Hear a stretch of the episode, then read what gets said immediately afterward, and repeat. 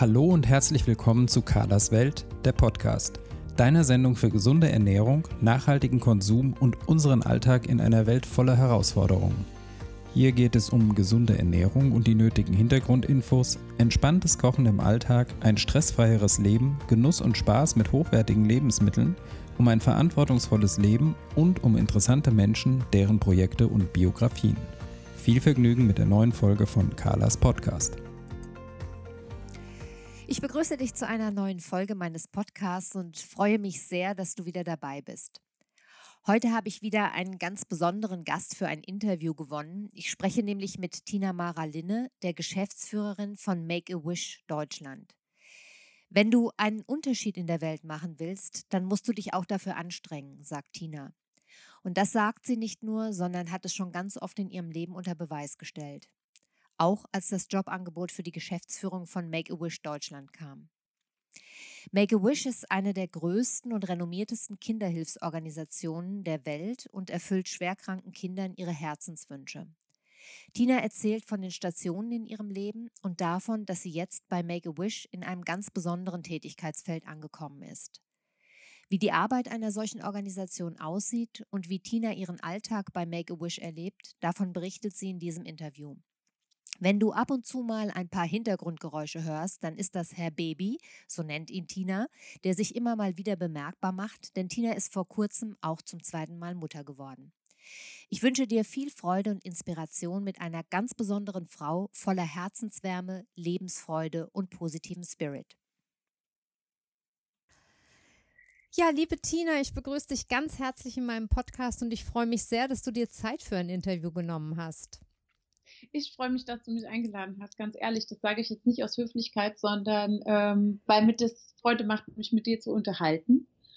Und äh, ich habe das Kind rausgeschmissen, das Kleine, und damit ich mich in Ruhe mit dir unterhalten kann, freue mich total darauf. Das ist super, schön. Ja, vielleicht kannst du unseren Hörern so ein bisschen von dir erzählen, einfach wer du bist, vielleicht so auch ein paar Stationen deines Lebenswegs ein bisschen skizzieren. Mhm.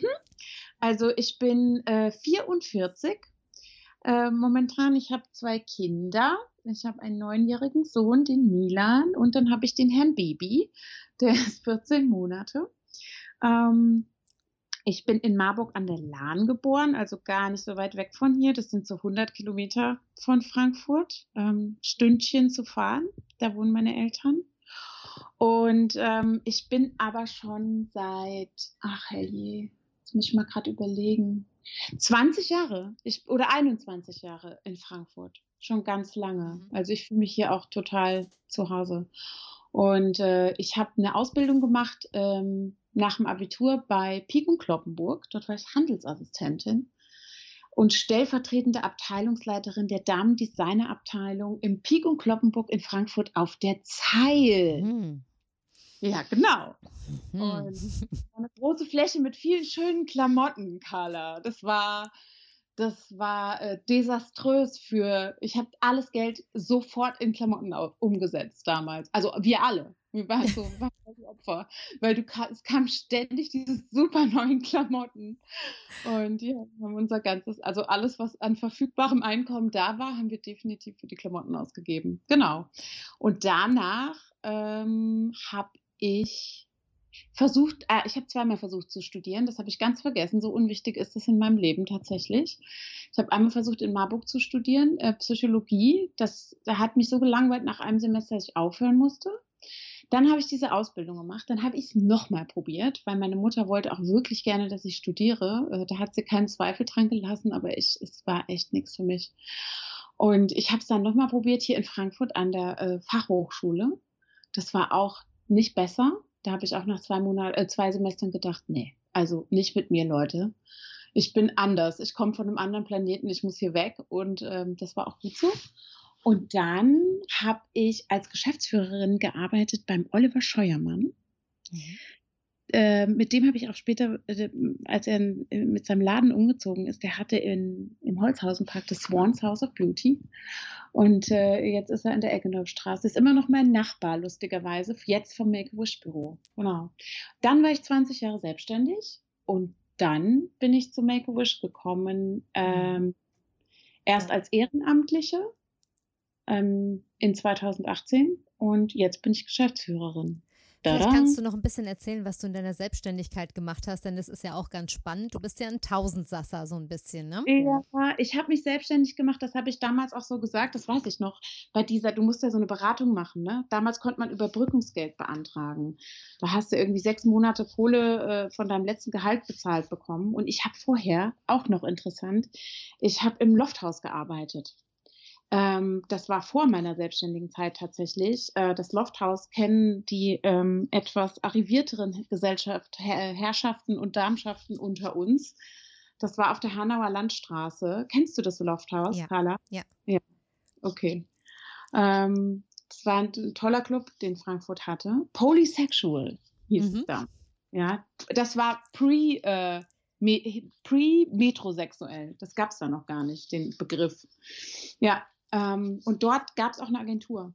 Und ich habe in dieser Agentur gearbeitet. Ich habe die Kreativabteilung geleitet damals. Und da habe ich auch angefangen, Events, also ich habe Konzepte geschrieben, ich habe aber auch Events selber umgesetzt. Und danach habe ich mich selbstständig gemacht. So war das. Und äh, deshalb habe ich am Anfang auch Events gemacht, tatsächlich viele. Dann hat mich Sven Feth angerufen. Das weiß ich noch, das werde ich nie vergessen. Ich war paar Monate selbstständig und klingelt mein Telefon und dann sagt er, hallo, hier ist Sven Feth. und ich war so, hi. Und er so, weißt du, wer ich bin? ja, natürlich weiß ich, wer du bist.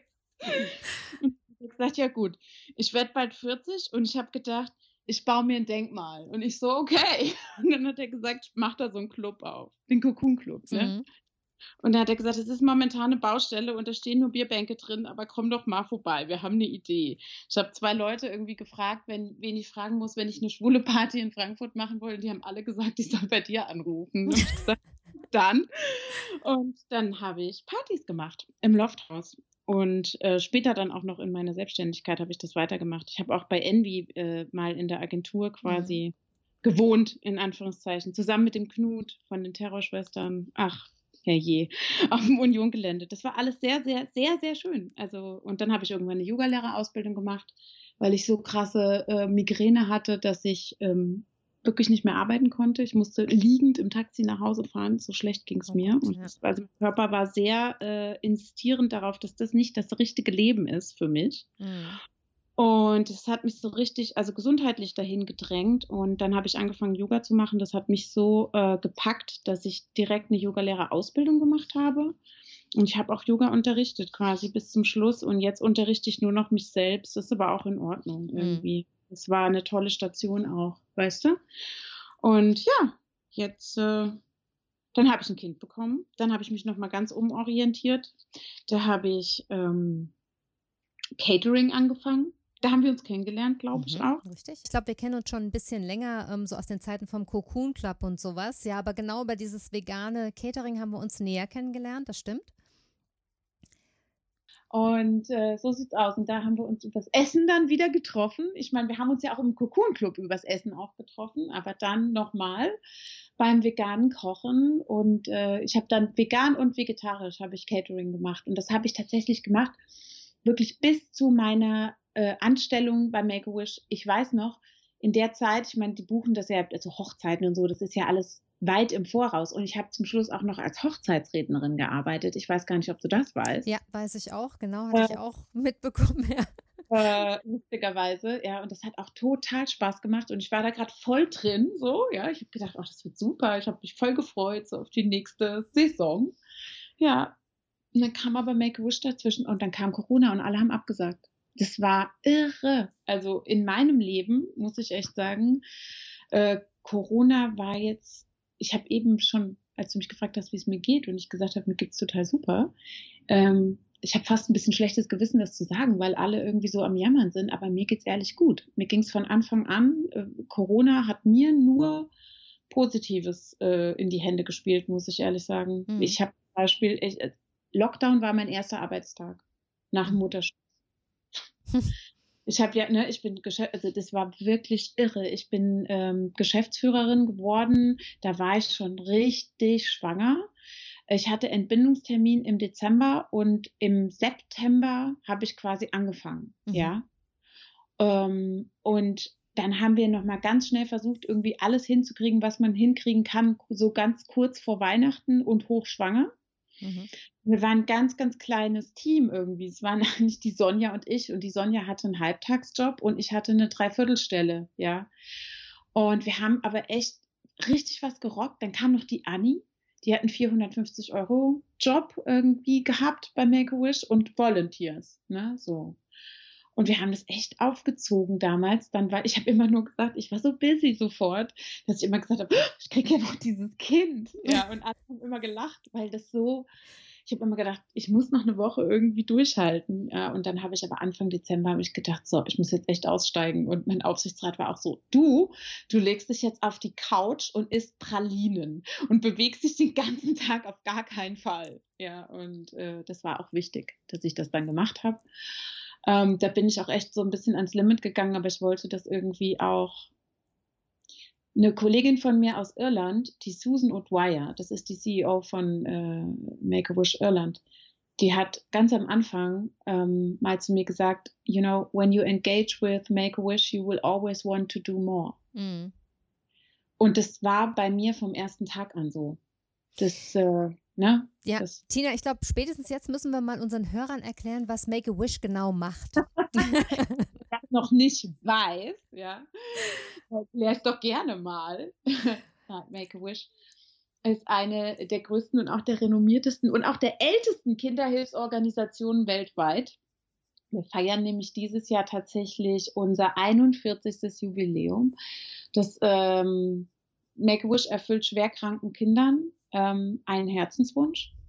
Und äh, es gibt es überall in Amerika und äh, auch überall auf der ganzen Welt. Also wir haben außerhalb von Amerika 50 Offices über die ganze Welt verteilt. Die sind einmal aufgeteilt. Es gibt Make-A-Wish America äh, und Make-A-Wish International. Es ist aber eine Organisation. Mhm.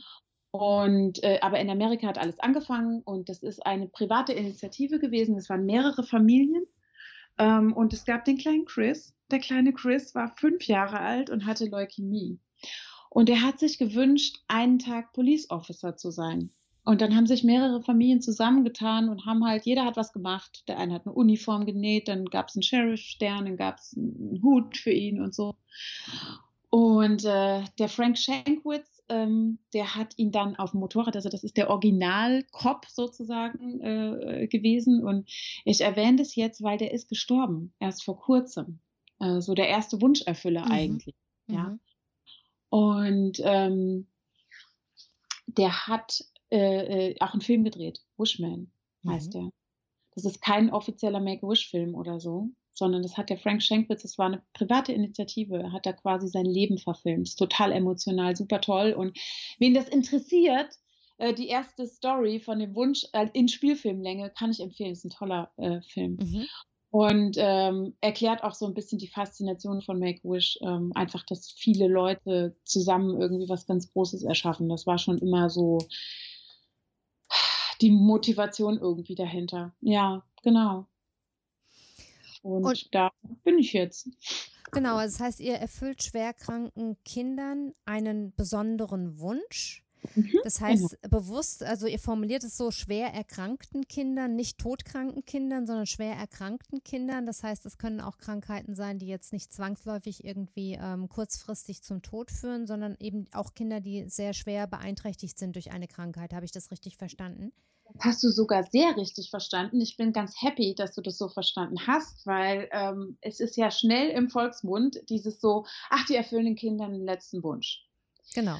Und auch wenn ich leider nicht behaupten kann, wir würden nie einen letzten Wunsch erfüllen, weil manchmal erfüllen wir einen letzten Wunsch, aber das ist nicht die Regel. Ja, mhm. Gott sei Dank.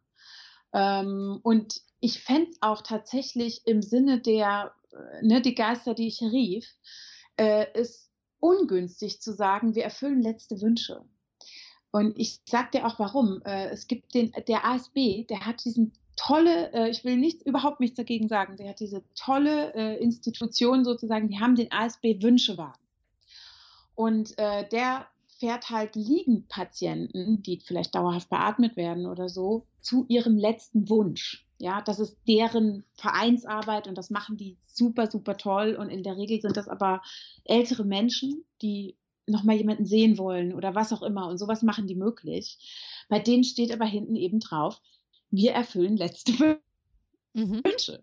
Und das würde ich nie so sagen wollen. Ich möchte nämlich keine letzten Wünsche erfüllen. Was ich eigentlich möchte, ist, ich möchte den Tagen, die unsere Kinder haben. Und manchmal kann ich vielleicht dem Leben eben, ne, es gibt dieses schöne, du kannst dem äh, Leben nicht mehr Tage geben, mhm. aber den Tagen mehr Leben. Mhm. Das ist das, was ich möchte für die Kinder. Ich möchte den Tagen, den sie haben, und wenn, egal ob das viele oder wenige sind, mehr Leben geben. Mhm. dass wir einen Wunsch erfüllen, der wirklich aus dem Herzen kommt von dem Kind. Und äh, wenn der richtig trifft, sage ich mal, weißt du, was ich meine? Mhm. Wenn, wenn wir wirklich rausfinden, was das Kind sich im innigsten wünscht, ähm, dann kann das eben ganz, ganz tolle Kräfte freisetzen. Es gibt sogar Studien darüber, die zeigen, was das für einen therapeutischen Effekt hat. Und äh, das wollen wir auch erreichen ne, für die Kinder. Und das ist recht aufwendig, weil du viel äh, Zeit verwenden musst und alles sehr individuell für die Kinder gestaltest, aber dann hat es halt auch diesen Effekt. Ja, wenn du einfach, wenn ein Kind zu dir kommt und sagt, ich will ein iPhone und du sagst, hier hast du das iPhone, dann wird der Impact begrenzt sein. Das mhm. Kind wird sich ja auch freuen und so, ja, aber Krebs wirst du davon nicht heilen. Mhm. It's easy, weißt du, aber wenn du dem Kind irgendwie so eine Positivitätsexplosion äh, äh, verschaffst, dass es sich beflügelt fühlt an dem Tag und vielleicht über ein Limit geht, was es dachte, was es kann, weißt du, oder wie es ihm, wie, wie es sich fühlen kann oder was auch immer, dann das macht ja was mit dem Gehirn mhm. von Kindern. Und das ersetzt quasi eine Negativprogrammierung, die mit Schmerz und Leiden und dieser Krankengeschichte und der Vergangenheit einfach zu tun hat. Und katapultiert die Kinder in etwas, in die Zukunft. Dass, dass sie eine Zukunft haben, mhm. dass sie überhaupt erlauben, ja. Äh, wir haben demnächst intern bei Make-A-Wish einen Talk mit jemandem von einem Paralympic ist es. Und der hält einen Motivational Talk und erzählt, äh, oder also sein Motto ist, ähm, dein einziges Limit ist dein Kopf. Mhm. Und der redet darüber und ich freue mich total darauf. Es ist am 15. März, das ist ein interner Termin. Äh, das haben die von International äh, organisiert und äh, kann jeder teilnehmen und da freue ich mich total drauf. Es wird so ein interaktiver Talk, also man kann dem auch Fragen stellen. Mhm. Und ja, ich würde auch gerne noch eine Frage stellen und zwar, wie du, ähm, wenn du vielleicht nochmal erzählen kannst, wie du überhaupt zu Make a Wish gekommen bist. Was ist das für eine Geschichte? Wie bist du aufmerksam geworden und was hat dich da sofort so getriggert, dass du gesagt hast, hier möchte ich mich engagieren? Ähm, mich hat ein Freund angerufen, der Florian Schenk. Und der Florian Schenk ist bis heute auch in unserem Aufsichtsrat. Unser Aufsichtsrat besteht aus sieben Personen momentan. Die sind alle ehrenamtlich tätig und äh, ein amerikanisches Unternehmen sagt, you give time, treasure and talent. Ja, so, das ist, äh, wenn du der Aufsichtsrat von Make-A-Wish bist, dann ist das so ein bisschen, ne? Mhm. Und mein Freund Flo, ähm, der ist ein sehr erfolgreicher Makler und der hat gesagt, so, ich habe wirklich viel Geld verdient und jetzt möchte ich gerne was zurückgeben und deshalb ist er dort im Aufsichtsrat und hat gesagt, ich möchte Make-A-Wish bekannt machen, ich möchte, dass das irgendwie super wird hier in Deutschland und äh, das möchte ich gerne unterstützen. Und der rief mich an an seinem ersten Tag im Aufsichtsrat und hat gesagt, Tina, wir kennen schon seit 20 Jahren, ne? und äh, hat gesagt, ähm, hier Make-A-Wish kommt jetzt nach Deutschland und wir machen das jetzt mal richtig fett. Es gibt kein Geld, aber es wird bestimmt super. Und da habe ich gesagt, finde ich eine Spitzenidee, Flo, das machen wir auf jeden Fall weil ich habe ja vorher auch viel, ne, ich habe ja PR gemacht und viel Textarbeit und ich kannte auch eben viele Presseleute irgendwie und habe gedacht, das geht schon, ja, das kriegen wir schon hin. Und Leute aus der Gastro und so und wir wussten, ne, dass wir werden schon Leute finden, die uns helfen und so mhm. und die helfen, das irgendwie groß zu machen hier. Und dann habe ich da als Ehrenamtliche angefangen und dann habe ich irgendwann ähm, auf Stundenbasis gearbeitet und dann habe ich einen Halbtagsjob bekommen und dann habe ich irgendwann, als der Geschäftsführer vor mir gekündigt hat, ähm, war auf einmal da dieser Platz. Und es war so, als würden alle Finger dahin deuten und sagen, so bitte. Wer dann angerichtet. Ja, genau.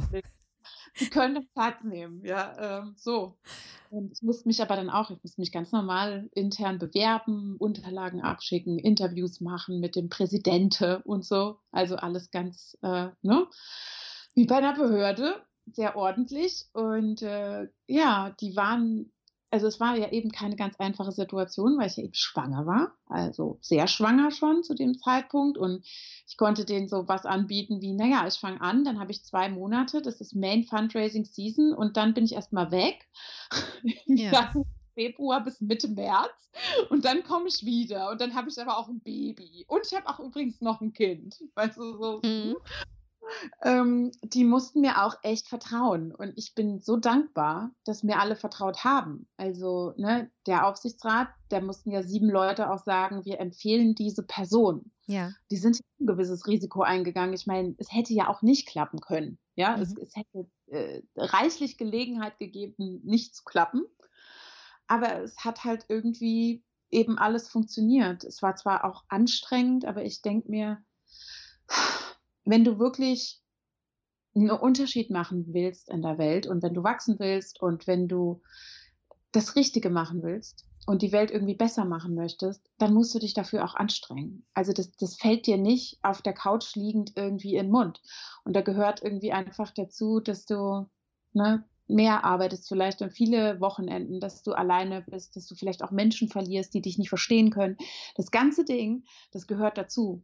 Mhm. Ähm, ne? Wenn man, wenn man irgendwie sich entwickeln will und weiß nicht. Ja, ich habe letztens, äh, ich, ich habe gerade ein Interview gegeben für die Lufthansa zum World Women's Day. Äh, das wird morgen gesendet auf LinkedIn und ähm, beziehungsweise ich muss das Datum eigentlich dazu sagen, ne? weil das wird ja wahrscheinlich später gesendet. Ja, du später genau, gesendet. ich nehme an, das wird schon, schon dann online sein oder gesendet worden sein, ja. wenn wir mit dem Podcast hier online gehen, genau. Morgen ist der 6. Ne? Morgen ist der, ist der 6. März, ganz genau. Genau. Und das ist zum World Women's Day. Es sind sieben Frauen befragt worden aus verschiedenen Wirtschaftszweigen, unter anderem auch Pilotinnen, aber eine Sopranistin haben sie dabei, Spitzensportlerin, eine Frau, die bei Microsoft arbeitet. Und ähm, mich haben sie gefragt, eben als NGO ne, oder als Wohltätigkeitsorganisationsvertreterin. Und die Frage war, äh, was bedeutet Leadership für dich? Mhm. Und ich habe geantwortet, dass es äh, für mich als allererstes Bewusstsein bedeutet. Ich brauche erstmal ein Bewusstsein. Äh, ich, ich muss innen eine Antwort erstmal finden, bevor ich außen in der Welt erfolgreich sein kann. Da mhm. bin ich total überzeugt von. Ja, also wenn ich ein was gelernt habe in den letzten 44 Jahren, dann das. Mhm. Ja, it's an inside job, auf jeden Fall. Mich ja. würde mal interessieren, wie ihr von den Wünschen der Kinder überhaupt erfahrt. Ähm, es gibt unterschiedliche Möglichkeiten bei uns zu empfehlen. Und zwar, ähm, also wir arbeiten äh, gerne und viel ähm, mit äh, Krankenhäusern, Hospitälern, Dialysezentren, Krebsvereinen, ähm, alle möglichen äh, Vereine und auch sozialpädagogischen Dienste, die äh, mit den Kliniken zusammenarbeiten. Ähm, da kriegen wir meistens sehr qualifizierte äh, ähm, Empfehlungen, weil die kennen die Kinder, die wissen, wo die stehen während der Therapie, die wissen, wann das günstig wäre, ne? weil oft sind unsere Kinder ja jahrelang in Behandlung und da musst du sowas dann timen zwischen zwei Chemotherapien zum Beispiel. Wenn der Arzt auch sagt, oh, das wäre jetzt therapeutisch super gut für das Kind, mhm. wenn das ein bisschen eine Motivation bekäme, weil die Chemo echt hart ist und vielleicht können wir das dazwischen dann machen. Weißt du, also da mhm. ist auch viel Sprache dann erforderlich und dann ist es toll, wenn wir von denen die Info bekommen. Die haben dann, wir haben verschiedene Anträge. Wir sind ja auch schließlich, A sind wir in Deutschland und B geht es natürlich auch um sehr sensible äh, Informationen. Das heißt, wir haben viele Formulare. Mhm. Und alle ausgefüllt werden und es ist ja ganz oft so, die Eltern, die sind ja so so eine Krankheit ist ja, nimmt ja unglaublich viel Zeit und Energie und Raum irgendwie in Einspruch in dieser Familie. Ne? Ja. Jemand muss ständig mit dem Kind im Krankenhaus sein. Ähm, du musst irgendwie gucken, dass auf die Geschwister irgendwie aufgepasst wird. Also die Leute, die sind ja, das Leben von denen ist ja out of control. Mhm. Und dann haben die halt natürlich irgendwie was anderes zu tun, als erstmal zehn Anträge auszufüllen. Und wenn sie dann halt, ne, in der Klinik kriegen sie dann auch Hilfe, das zu machen und die reichen das dann bei uns ein. Ähm, aber wir nehmen genauso gerne Empfehlungen von Privatpersonen. Wenn die Kinder alt genug sind, können die sich auch selber empfehlen. Also ne, wir, wir erfüllen ja äh, Wünsche von, für Kinder zwischen drei ähm, und 18 Jahren. Also die späteste Anmeldung kann einen Tag vor dem 18. Geburtstag äh, erfolgen. Mit 18 ist es dann schon zu spät, weil sie dann keine Kinder mehr sind, streng genommen. Mhm. Ne? Und ähm, dann ähm, spätestens vor der Volljährigkeit, also 21, ist dann so der allerletzte Termin, wo wir dann auch noch einen Wunsch erfüllen können, weil sie dann wirklich überall volljährig sind und nicht mehr Kinder. Und äh, die größeren, die können uns auch selber schreiben, wenn sie das möchten. Und was sind dann die Kriterien oder Voraussetzungen dafür, dass sich Kinder etwas von euch wünschen dürfen? Also wir brauchen ein ähm, ärztliches Attest, wo der Arzt bescheinigt, dass das Kind eine Krankheit hat, die lebensbedrohlich werden kann, ja, nicht sein muss, aber lebensbedrohlich werden kann, oder eine chronische Erkrankung, die, äh, die unter Umständen die Lebenserwartung des Kindes verkürzen kann, nicht muss. Mhm. Ähm, und eins, eins von beiden muss quasi gegeben sein, ja. Äh, also, dass wir wirklich, ne, wir sind für schwerkranke Kinder, eine Organisation für schwerkranke Kinder. Nur ne, schwerkrank kann äh, sowohl natürlich eine genetische Erkrankung sein. Viele unserer Kinder haben aber auch Krebs. Ähm, Muskeldystrophie ist eine schwere Krankheit, aber zum Beispiel Glasknochenkrankheit, ähm, die ist nicht per se tödlich. Ne? Es ist halt mhm. halt einfach ein Kind, was Knochen hat, dass die so sind wie Glas. Und wenn das eine Treppe runterfällt, dann ist es schon tödlich für das mhm. Kind, aber muss es eben nicht sein.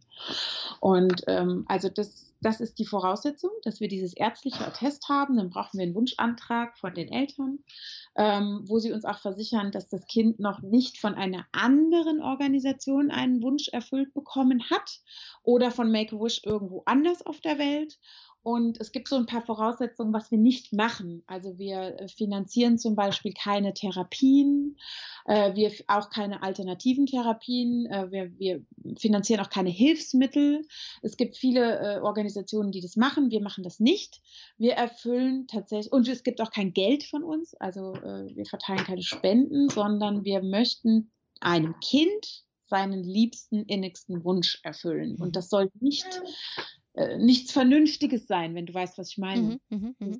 Weil Kinder übernehmen das ja. Also, ne, die wissen, oh Gott, die Mami, die macht sich Sorgen, weil wir haben so wenig Geld. Da wünsche ich mir irgendwie was für die Familie. Weil mhm.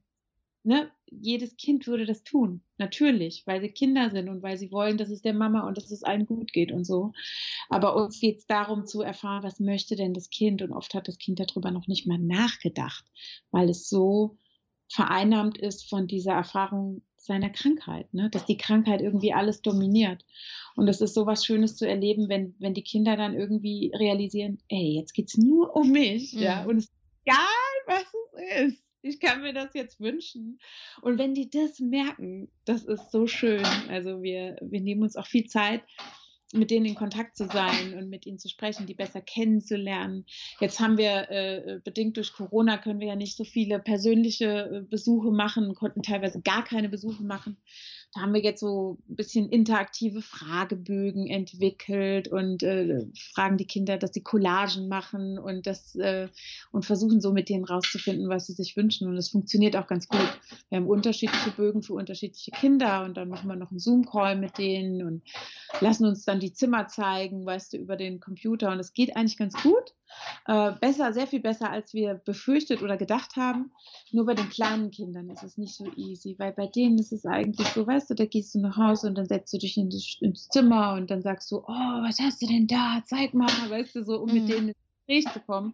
Und die Ebene, die fehlt dann. Und da merkst du halt dann noch, wenn sie sehr klein sind, dann, das ist dann ein bisschen schade, dann fehlt so eine Ebene da.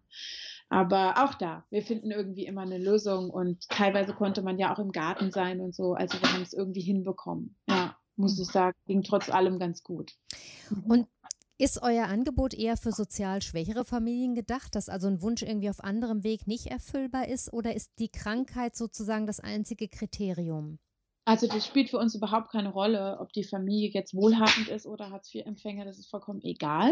Es geht halt, also die, die Krankheit ist die einzige Qualifizierung und das Alter. Ne? Mhm. Äh, ansonsten ähm, ist, das spielt das keine Rolle. Wobei ich sagen muss, natürlich dadurch, dass die, die Familien, ähm, wir alle haben ja eine wahnsinns finanzielle Belastung durch die Krankheit. Ne? Häufig müssen die ja auch Therapien irgendwie noch selbst finanzieren und so. Und das, wenn die Kinder lange Jahre krank sind, dann ist es oft so, dass die jetzt auch nicht die, die reichsten Familien sind. Das mhm. muss man echt sagen. Also, wo du auch schon merkst, die sind teilweise ganz schön gebeutelt, so vom Leben. Wir haben eine Familie, ähm, die hat, die sind, das ist die Mama, die haben fünf Kinder, ähm, das zweite Kind hat auch noch Down-Syndrom, dann haben sie noch ein Baby und die passen nicht alle in den Pkw von der Mama und die können noch nicht mal, die Mutter muss immer zwei oder dreimal fahren, bis alle Kinder bei der Oma sind oh oder zwei Kinder müssen mit dem Bus fahren, weißt du, so. Mhm. Du kriegst es natürlich alles mit, das sind echt ähm, sehr Geschichten, die dir total ans Herz gehen irgendwie und wo du am liebsten der ganzen Familie sofort irgendwie helfen würdest äh, und du dich dann wirklich so ein bisschen am Riemen reißen musst und sagst, hey, es geht um das Kind, ja. Ähm, mhm.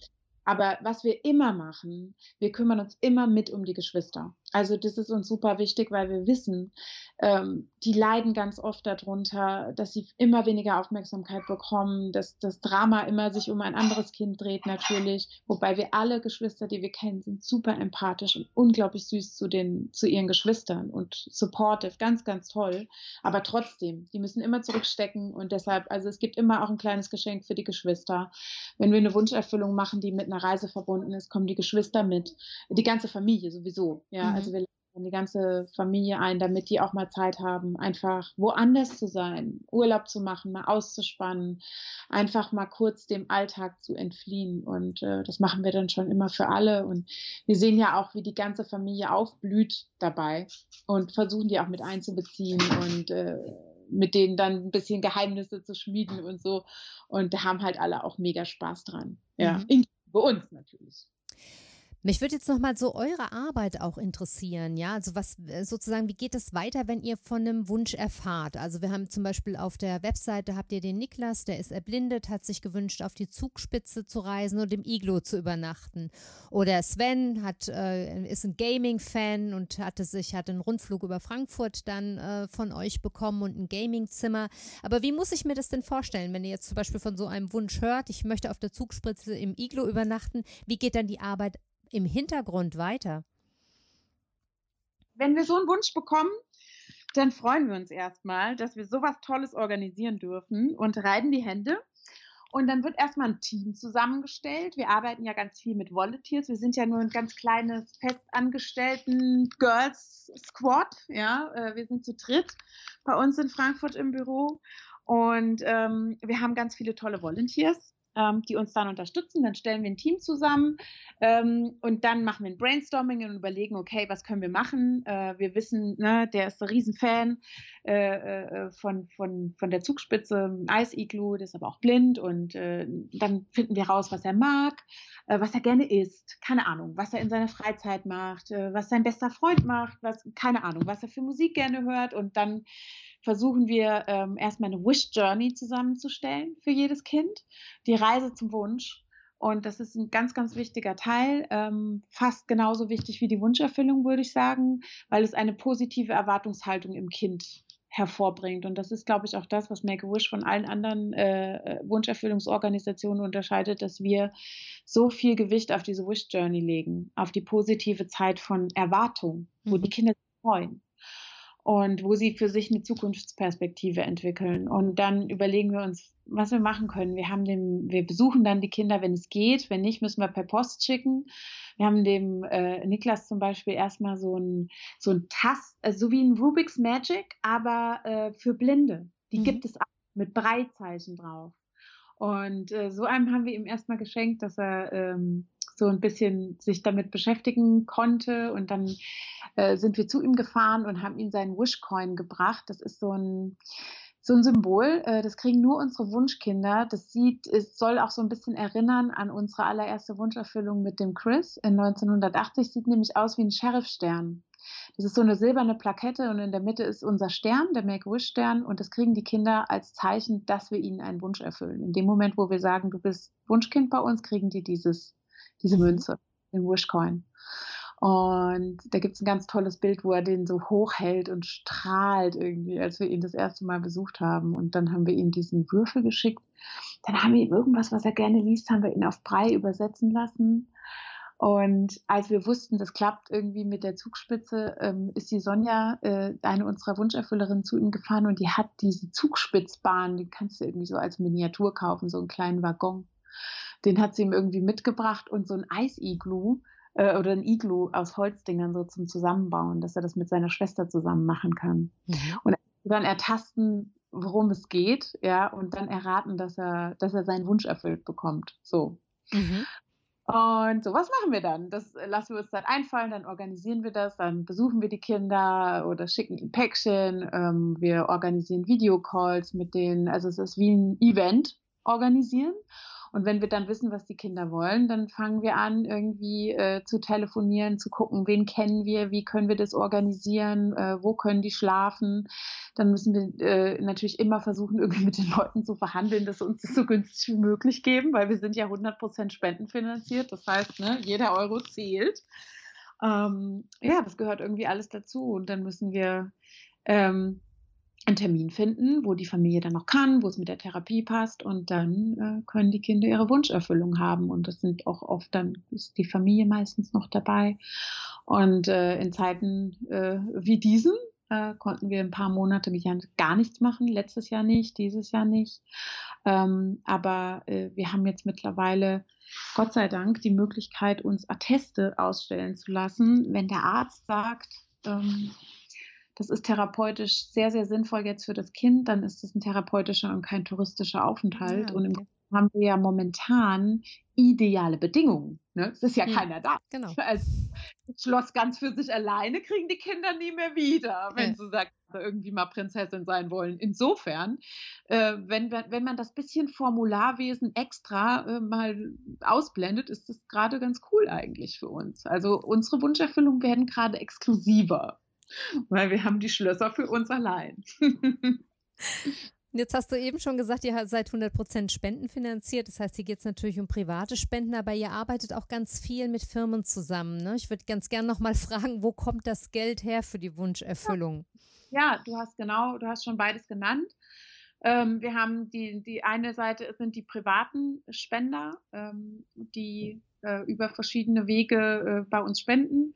Äh, wir haben aber auch Corporate Partner, die uns unterstützen. Das ist natürlich auch irgendwie super wichtig. Also äh, wer uns äh, lange äh, tragen wird, ist zum Beispiel die Deutsche Börse AG. Die haben, die machen einmal im Jahr einen Charity Trade. Ein Charity Trading Day, der war am 7.12. Und ähm, alles, was die an dem Tag äh, an, äh, ertraden, ähm, wird gespendet. Mhm. Und äh, genau, und die, äh, das, also je nachdem, wie die Börse halt läuft, sind halt auch die Umsätze, ne? Und das, was sie dann damit irgendwie generieren. Und ähm, weißt du nie so ganz, was dabei rauskommt. Und es werden auch immer mehrere Organisationen begünstigt. In dem Fall waren es vier. Und äh, die hatten irgendwie die Möwe Jonathan, die Tafeln, uns und noch irgendwie einen vierten. Und es wird dann auch äh, unterschiedlich aufgeteilt und dann wird es gespendet. Und als die uns angerufen haben, gesagt haben, wir werden eine der begünstigten Organisationen sein, war natürlich Partytime bei uns ja. im Büro. Und wir dachten, okay, wir müssen uns jetzt alle darauf konzentrieren, dass das ein Rekordtag wird, ja, dass da so viel Kohle fließt, dass sie eine richtig fette Spende kriegen, dann sind wir schon mal irgendwie, ne? Das ist natürlich für uns auch, ja, ich meine, ohne Spenden gibt's uns nicht, ja. ja, ja. Ohne Kinder, ohne Spenden gibt's uns leider und ohne Volunteers gibt es uns nicht. Also äh, das, da hängt viel voneinander ab. Ne? Mhm. Und ähm, ja, also wir haben uns allen die Daumen gedrückt und Gott mag Make-A-Wish offensichtlich und Charity-Organisationen im Allgemeinen, weil an diesem Tag ähm, wurde ein Rekordumsatz ertradet von 166.000 Euro. Die hatten noch nie so viel Umsatz an, an, an einem Charity Trading Day. Und äh, die haben uns 50.000 Euro gespendet. Das war unfassbar. Oh, ja. ja. Hm. Was sind das denn sonst für Firmen, für die die Zusammenarbeit mit euch vielleicht besonders interessant ist? Ne? Vielleicht hört uns jetzt ja auch jemand von der Firma zu. Also ähm, was sind das für Sponsoren, die mit euch zusammenarbeiten? Ach du, äh, also wir haben einer unserer longest standing Partner ist Disney große Weihnachtskampagne zusammen mit Disney. ähm, in mehreren Ländern äh, parallel, aber unter anderem eben auch in Deutschland. Und ähm, wir haben aber auch lokale Unternehmen, äh, die uns unterstützen. Wir arbeiten zum Beispiel mit der Face Group zusammen die äh, demokratisieren Trades. Ja, ähm, also da ist von, von ganz großen bis kleine ist irgendwie alles dabei. Wir haben eine ganze Zeit lang mit Sensi kooperiert. Die machen so Duftlampen. Mhm. Ähm, in verschiedenen Ländern, also die Affiliates machen ihr Fundraising alle selber. Äh, es gibt auch Länder, ich glaube in Portugal oder so, da äh, kooperiert Make-A-Wish zum Beispiel auch mit Persil und so. Da sind wir leider in Deutschland noch nicht ganz. Ja? Also die große Industrie, die ist da noch nicht so. Aber in Amerika zum Beispiel, wo Make-A-Wish eben seit 41 Jahren äh, bekannt ist und super bekannt ist, also äh, in Amerika sind so Jennifer Lopez, Ariana Grande, Michelle Obama, Pink, die sind alle Wunscherfüller. Jeder mhm. bei Make-A-Wish mit. Also da ist auch so Common Sense ist man sagt nicht Nein zu Make-A-Wish. Mhm. Weißt du? Das ist bei den Ehrensache, dass die Leute da mitmachen. Da sind wir in Deutschland noch nicht ganz. Aber was nicht ist, kann ja noch werden. Gell? Aber genau darauf will ich nochmal hinaus, ja, weil jetzt so ein bisschen der Eindruck entsteht, das ist eher was für ganz große Firmen oder ganz prominente Menschen. Ist das denn so oder sind nicht auch kleine Firmen dabei, die vielleicht jetzt keine riesigen Beträge spenden, aber vielleicht dauerhaft ähm, für euch äh, tätig sind? Du, absolut. Also ähm, der große, der Big Spender, der irgendwie einmal vorbeikommt, das ist zwar toll, aber das hält dich nicht am Leben. Am Leben hält dich jemand, der dich ne, dauerhaft mit einer, mit, äh, mit stetig äh, einer Summe unterstützt.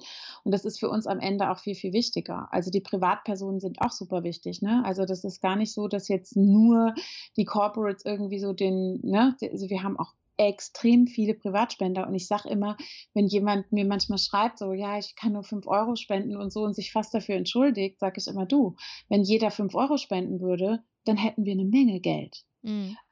Wenn jeder auch nur einen Euro spenden würde in Deutschland, was jetzt wirklich niemandem wehtun würde, dann hätten wir eine ganze Menge Geld. Ja. Also insofern, die großen Beträge sind nicht entscheidend. Es, sind, es ist entscheidend, äh, dass, dass Consistency irgendwie da ist und äh, dass ich glaube auch daran, dass das äh, auf viele Rücken verteilt und das ist ja immer äh, äh, auch die Art, wie wir Wünsche erfüllen, das machen immer ganz viele Menschen zusammen. Das macht nicht eine alleine. Mhm. Und dadurch, dass es nicht eine alleine macht, wird es A reicher und schöner und kreativer und auf der anderen Seite auch eben weniger Last für den Einzelnen. So. Und ich, äh, ich arbeite ja ganz viel auch mit Influencern zusammen und übrigens da auch nicht mit, äh, das habe ich total gelernt. Das ist, macht überhaupt keinen Sinn für uns, äh, einfach nur einen Influencer zu fragen, kannst du mal mit uns kooperieren, nur weil die groß sind. Mhm. Ja, weil das, wenn die Leute das nicht interessiert, dann schadet das eher, äh, als, als dass es irgendwie was nützt.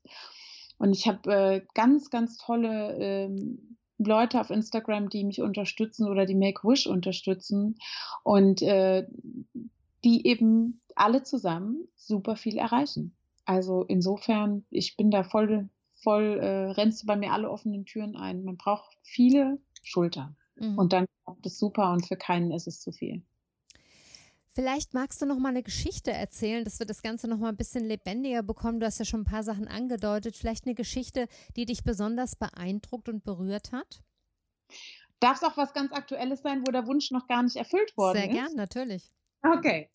Ähm, die kleine Eva, äh, die, also wir haben zwei kleine Evas, die sind übrigens beide extrem niedlich. Ich möchte, ich nehme jetzt einfach die erste Eva, die Eva G, sagen wir mal.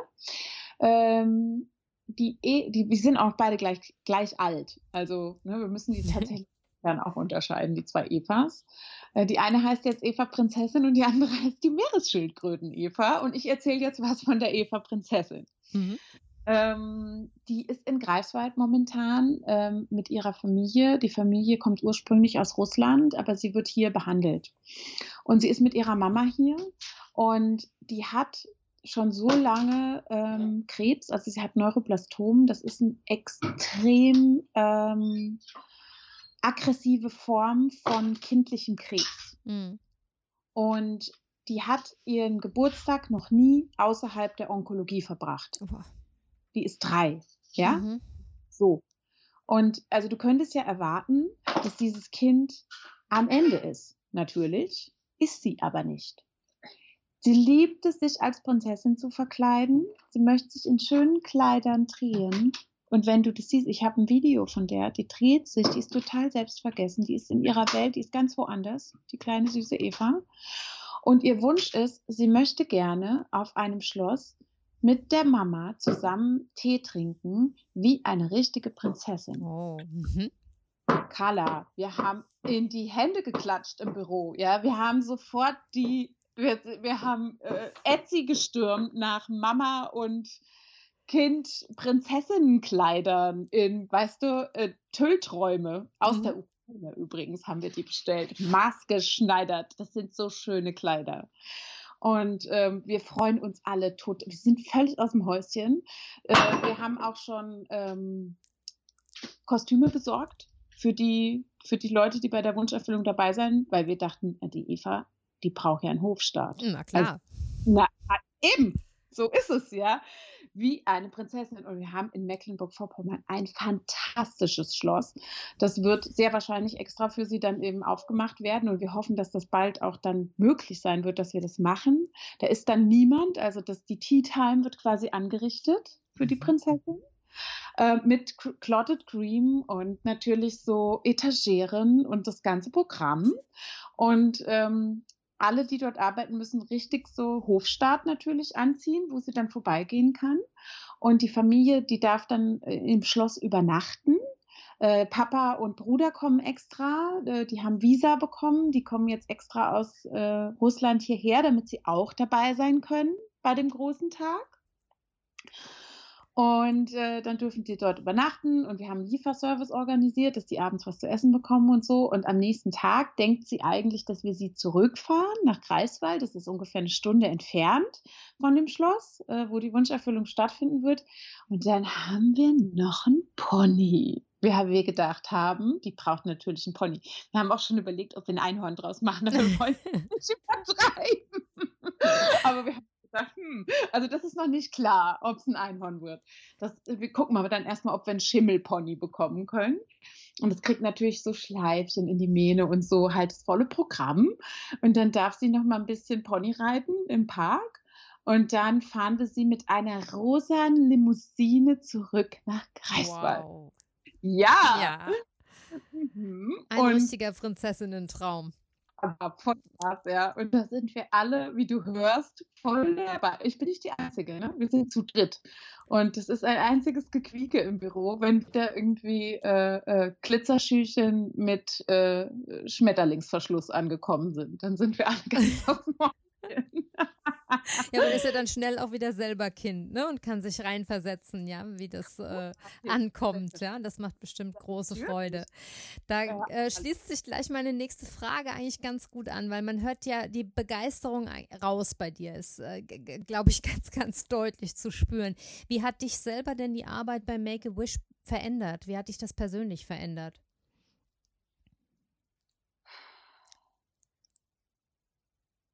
Das ist eine gute Frage, muss ich erst mal sagen. Sie hat mich, also ich habe äh, mir vorher, glaube ich, schon viel, viel Bewusstsein irgendwie drauf geschafft. Ne? Aber Bewusstsein ist ja auch irgendwie eine Leiter nach oben und durch diese Kinder kommt noch mal ein ganz anderes Bewusstsein. Anderes Bewusstsein A für Parallelwelten, in denen diese Kinder leben. Auch je nachdem, was sie für eine Krankheit haben. Ähm, und ich konnte da extrem beeindruckende Kinderpersönlichkeiten kennenlernen.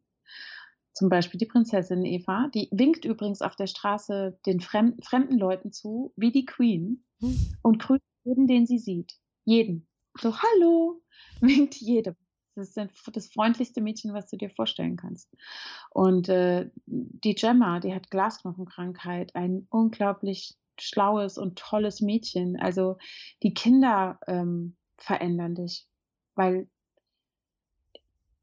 weißt du, wir sind alle so schnell, das habe ich auch in unserer Weihnachtspost an, an unsere Spender irgendwie geschrieben, haben so einen Brief verschickt. Ähm, und eine Karte. Und dann, ich habe irgendwie dazu geschrieben, wir, wir sind so schnell dabei, irgendwie uns darauf zu konzentrieren, was alles blöd ist irgendwie in unserem Leben und was wir nicht wollen und wie auch immer.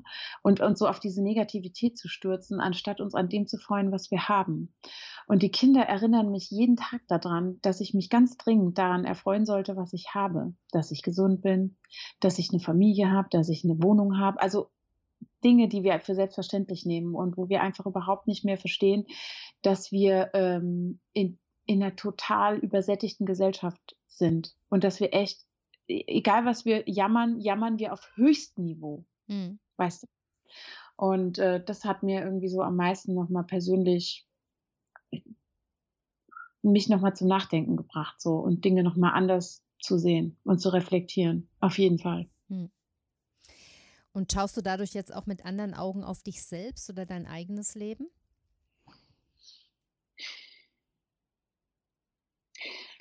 Das, wo, wo ich echt äh, so schwanke manchmal, also was, was eigentlich so der schwerste Moment für mich ist, ist, wenn ich mein Baby ins Bett bringe oder so, oder den Milan, der jetzt ja schon neun ist, ne, ähm, da danke ich echt Gott, dass sie, dass denen gut geht so, wie es ihnen geht. Und dann kann ich das manchmal nicht von mir fernhalten, darüber nachzudenken, wie das wäre, wenn ich morgen so eine Diagnose bekäme ne, für eines meiner Kinder.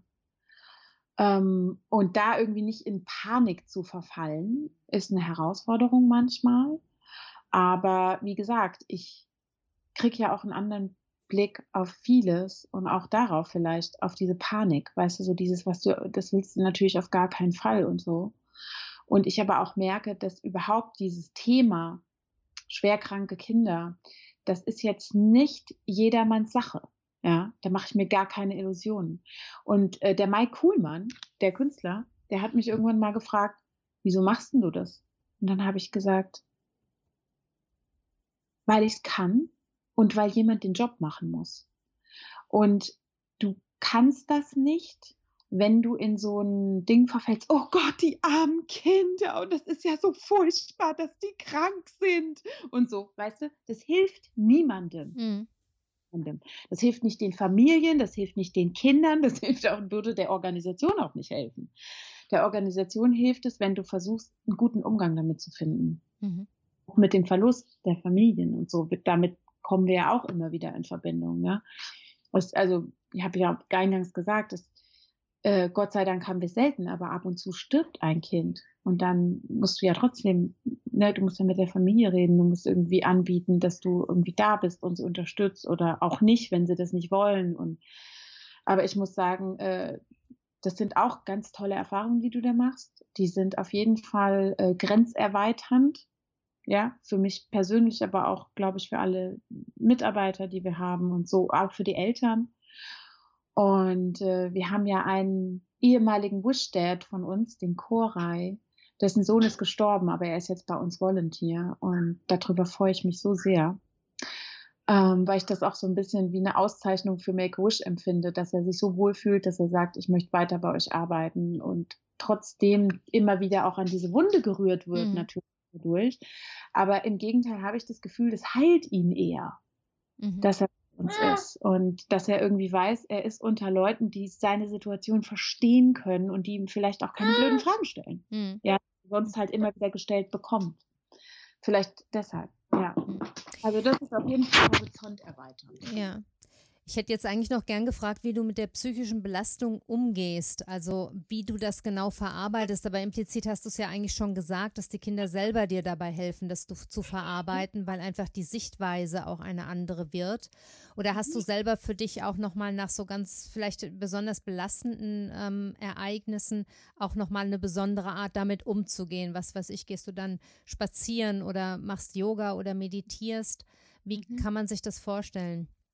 Ich mache auf jeden Fall Yoga. Also ich muss auch ganz dringend Yoga machen. Also wenn ich nicht mindestens zweimal die Woche Yoga mache, dann kriege ich mein Leben auch wirklich nicht auf die Kette. Also ich brauche das. Ich, ich, ich muss mich sortieren.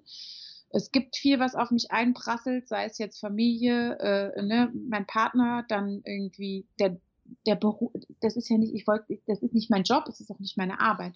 Es ist Berufung, aber es ist etwas, was du schlecht abschalten kannst. Mhm.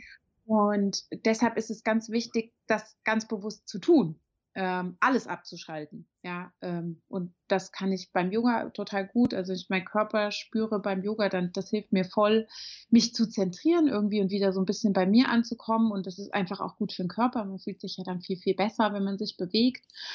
Und ähm, dann in Spaziergang, einfach mal in den Wald gehen, äh, hilft total. Ähm, ein Kaffee ist auch manchmal ganz schön. Also ja, ganz wichtig, einfach mal da auszusteigen und auch vor allen Dingen abends ganz konsequent zu sagen, Handy aus, Laptop aus, alles WLAN aus und dann einfach drei Stunden habe ich Feierabend und denke daran auch nicht mehr. Mhm. Und dann geht es gut. Ja. Mhm. Ja, Tina, dann würde ich gerne noch fragen, wie man am besten mit euch Kontakt aufnehmen kann. Also jetzt egal, ob man äh, als Sponsor vielleicht ähm, Kontakt aufnehmen möchte oder ob vielleicht eine Familie uns zuhört, ähm, die vielleicht ein Kind hat, das einen Wunsch hat und die gerne an euch herantreten würde. Wie kann man am besten Kontakt aufnehmen? Ähm, das könnt ihr jederzeit und immer gerne über unsere Homepage machen oder ihr schickt uns eine E-Mail an mail at makeawish.de. Äh, da kommt ihr bei meiner lieben Kollegin Sonja raus. Das ist unsere oberste Wunscherfüllerin und kann euch mit allem helfen. Und ähm, dort könnt ihr alles, also von äh, äh, Spenden oder Support-Angeboten über jemand, der vielleicht ein Kind empfehlen möchte oder jemanden, der jemanden kennt, der keine Ahnung, wir, wir, irgendwas brauchen wir immer, ja, ähm, der ein gutes Netzwerk hat, sage ich mal so. Das ist auch immer sehr, sehr willkommen, weil viel ist bei uns tatsächlich jemand, der jemanden kennt, der irgendwie mal schnell eine PlayStation 5 besorgen kann, wenn es keine gibt. Weißt mhm. du? Mhm. Das ist immer hilfreich bei uns. ich, hatte, ich, ich muss gerade noch eine ganz lustige kleine Geschichte erzählen. Gerne, ja internen Zoom-Call ähm, von mit Make-A-Wish International und ein paar Affiliates, unter anderem meine Kollegin aus Österreich. Äh, das ist die Birgit. Und äh, wir waren irgendwie zu viert oder zu fünft und äh, es ging um eine Kampagne, die wir planen. Wir haben ja den World Wish Day im, irgendwie im April und da gab es noch so ein paar interne Absprachen wegen dieser Kampagne. Und dann sagt die Birgit auf einmal so, Moment, ich muss jetzt gerade mal dran gehen. Das ist der Präsident von Österreich und hat auf stumm gestellt. Ne? Mhm. Und ich musste lachen, wo ich dachte, das kann dir auch nur bei Make-A-Wish passieren. Ja? Und alle anderen sind so, ja, okay. Was denn? It's our daily business, darling. Und dann kam sie zurück und dann hat die April gesagt, du wolltest uns jetzt verarschen, oder? Und dann war sie so, nein, das war der Präsident von Österreich und es kam dann ein Video, und das war wirklich, das war übrigens ein unglaublich beeindruckendes Kind. Das war in Österreich ein Kind, das sich gewünscht hat. Sein Wunsch war, dass er sich bei der Station 2a von dem Kinderspital, wo er behandelt wurde mit einer Hochdosis Chemotherapie, bedanken möchte. Und zwar sollte der Bundespräsident von Österreich diese Dankesrede für ihn quasi vortragen Ach. an Station 2a. und das hat er gemacht per Zoom. Ähm, der war total gerührt von dieser Bitte und von diesem, von diesem Wunsch und von diesem Jungen. Und der Junge war selber auf der Station. Die haben äh, irgendwie da halt ne, mit Abstand und mit Maske in so einem riesigen Raum haben, die hat die Station gesessen, die ganzen mhm. Pfleger, Pflegerinnen und so und die Ärzte. Und der Junge stand vorne und hat eine Rede gehalten und auf dem Tisch stand dann der Herr Bundespräsident von Österreich und hat dann auch noch eine Rede gehalten, die sehr ihn das berührt hat, dass dieser Junge diesen Wunsch hat. Also Wahnsinn. es war so wow und äh, kurz davor war dieses Meeting und die Birgit sagt, ich muss jetzt echt mal dran gehen, das ist der Präsident. Und wir erstmal dachten, die verarscht uns, aber nein, sie hat uns nicht verarscht. Es war ähm, tatsächlich Daily Business bei Make-A-Wish. Ja, also bei uns wird es nicht langweilig. Das, das merkt man und hört man, genau. Äh, ihr seid ja, das haben wir vorhin schon gesagt, 100% spendenfinanziert. Wir sollten unsere Hörer unbedingt auch nochmal ermutigen, euch zu unterstützen. Du hast es ja. vorhin schon schön gesagt, auch kleine und allerkleinste Beträge sind in der Summe immer noch große Beträge. Ne? Also auch wenn jemand nur ein Euro, zwei oder fünf geben kann, ähm, dann sollten wir nochmal sagen, dass unter makeawish.de slash jetzt spenden, dass dort alle Informationen zu finden sind und natürlich packe ich den Link auch in die Show Notes, sodass jeder das auch nochmal nachlesen kann, der das jetzt auf die Schnelle nicht notieren konnte oder wollte. Tina, ich, ich würde dich, ja, Entschuldigung. Ich muss es sagen, oder gebt einfach www.makeawish.de, da ist oben rechts so ein dicker roter Button, jetzt spenden, den könnt ihr nicht verfehlen. Wunderbar, noch viel besser so. Also makeawish.de und dann auf den roten Button. Sehr, Button, sehr gut. Jetzt ja. Spenden, oben rechts. Ich würde dich zum Schluss gerne nochmal nach einem persönlichen Statement fragen, das deine Lebensphilosophie oder vielleicht auch die Einstellung zu deiner Arbeit ausdrückt. Wie könnte man das in einem Satz zusammenfassen? Oh, da würden mir viele Sätze einfallen, aber der allererste, der mir eingefallen ist, ist, äh, möchtest du Teil der Lösung oder Teil des Problems sein? Mhm. Und äh, in dem Fall ist es eher eine Frage als ein Statement. Ja, sehr schön, sehr schön. Ja, außerdem ist es zu einer Tradition geworden, dass ich die Interviewgäste in meinem Podcast nach einem Buchtipp frage. Und das kann ein Buchtipp zum Thema sein, es kann aber auch in eine ganz andere Richtung gehen. Gibt es irgendwie ein Buch, das dir besonders am Herzen liegt und das du unseren Hörern vielleicht empfehlen möchtest? Ähm, eins zum Thema äh, wäre dem Krebs davonlaufen. Da muss ich allerdings dazu sagen, das ist tatsächlich kein Buch für Kinder. Das ist ein Buch für Erwachsene und äh, fand ich total faszinierend, was da drin stand. Das wäre das, das, das Fachliche sozusagen. Und äh, das, äh, ein anderes Fach wäre äh, Dr. Joe Dispenza, ein neues Ich. Hm. Ähm, hast du es gelesen? Ähm, zum Teil. Äh, ich fand das, da waren, ich habe es auch übrigens, ich habe, glaube ich, so ein Dreiviertel und da wusste ich irgendwie alles, was ich wissen musste, aber fand ich großartig. Äh, das würde ich definitiv empfehlen. Ich fand das ja. very good read. Sowieso. Ja. Joe Dispenza, immer eine sehr gute Empfehlung. Die beiden Tipps werden wir auch nochmal in die, in die Shownotes nehmen und da danke ich dir sehr dafür. Ja, und vor allem danke ich dir jetzt nochmal herzlich, dass du dir Zeit für dieses Interview genommen hast und uns die wundervolle Arbeit von Make-A-Wish vorgestellt hast. Und ich hoffe, dass sich jetzt ganz viele Hörer inspiriert fühlen, entweder vielleicht als Sponsoren vielleicht auch tätig zu werden, zu spenden, aber vor allem eure Arbeit auch zu begleiten, die Website mal anzuschauen, dort auch die Geschichten zu lesen. Also mich hat es sehr berührt und ähm, ich finde eure Arbeit ganz, ganz toll. Das möchte ich dir an der, der Stelle auch nochmal persönlich sagen. Dankeschön. Das genau. Gequiek im Hintergrund war übrigens der Herr Baby, ne? Das haben wir uns gedacht, genau. Du wolltest auch nochmal seinen Auftritt haben bei dir. Sehr gut. Dann wünsche ich dir alles Gute und alles Gute auch für eure Arbeit. Viele liebe Grüße. Dankeschön, dass wir zu Gast sein durften bei dir. Das war ganz toll. Vielen Dank. Ich hoffe, dass dir dieses Interview mit Tina Freude gemacht hat und vielleicht hast du die Möglichkeit und Lust, die Arbeit von Make-A-Wish zu unterstützen. Auf der Website der Organisation makeawish.de findest du wunderschöne Bilder, Videos und Geschichten voller Fröhlichkeit und Lebensmut und ich möchte dir wirklich ans Herz legen, sie dir anzuschauen. Den Link zum Film Wishman, von dem Tina gesprochen hat, stelle ich dir ebenso in die Shownotes wie den Link zur Website von Make-A-Wish und die Buchtipps von Tina. Wenn dir dieser Podcast gefällt, dann gib uns doch bitte eine 5-Sterne-Bewertung auf Apple Podcasts, denn das bringt uns in unserer Arbeit voran und ermöglicht es anderen Hörern, den Podcast Carlas Welt leichter zu finden. Bis zur nächsten Folge wünsche ich dir alles Liebe, deine Carla.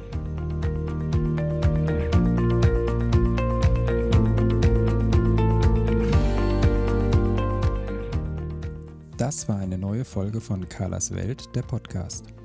Die Links zu den Themen der Sendung findet ihr in den Shownotes und auf www.kala-kocht.de slash podcasts. Wenn euch dieser Podcast gefallen hat, freuen wir uns über eure persönliche Weiterempfehlung und über eine positive Bewertung bei Apple Podcasts. Weitere Folgen findet ihr auf Spotify, Apple Podcasts und in eurer Podcast-App. Carla findet ihr unter Carlas Welt und Carla kocht auf Instagram, Facebook und Twitter. Vielen Dank fürs Zuhören und bis bald.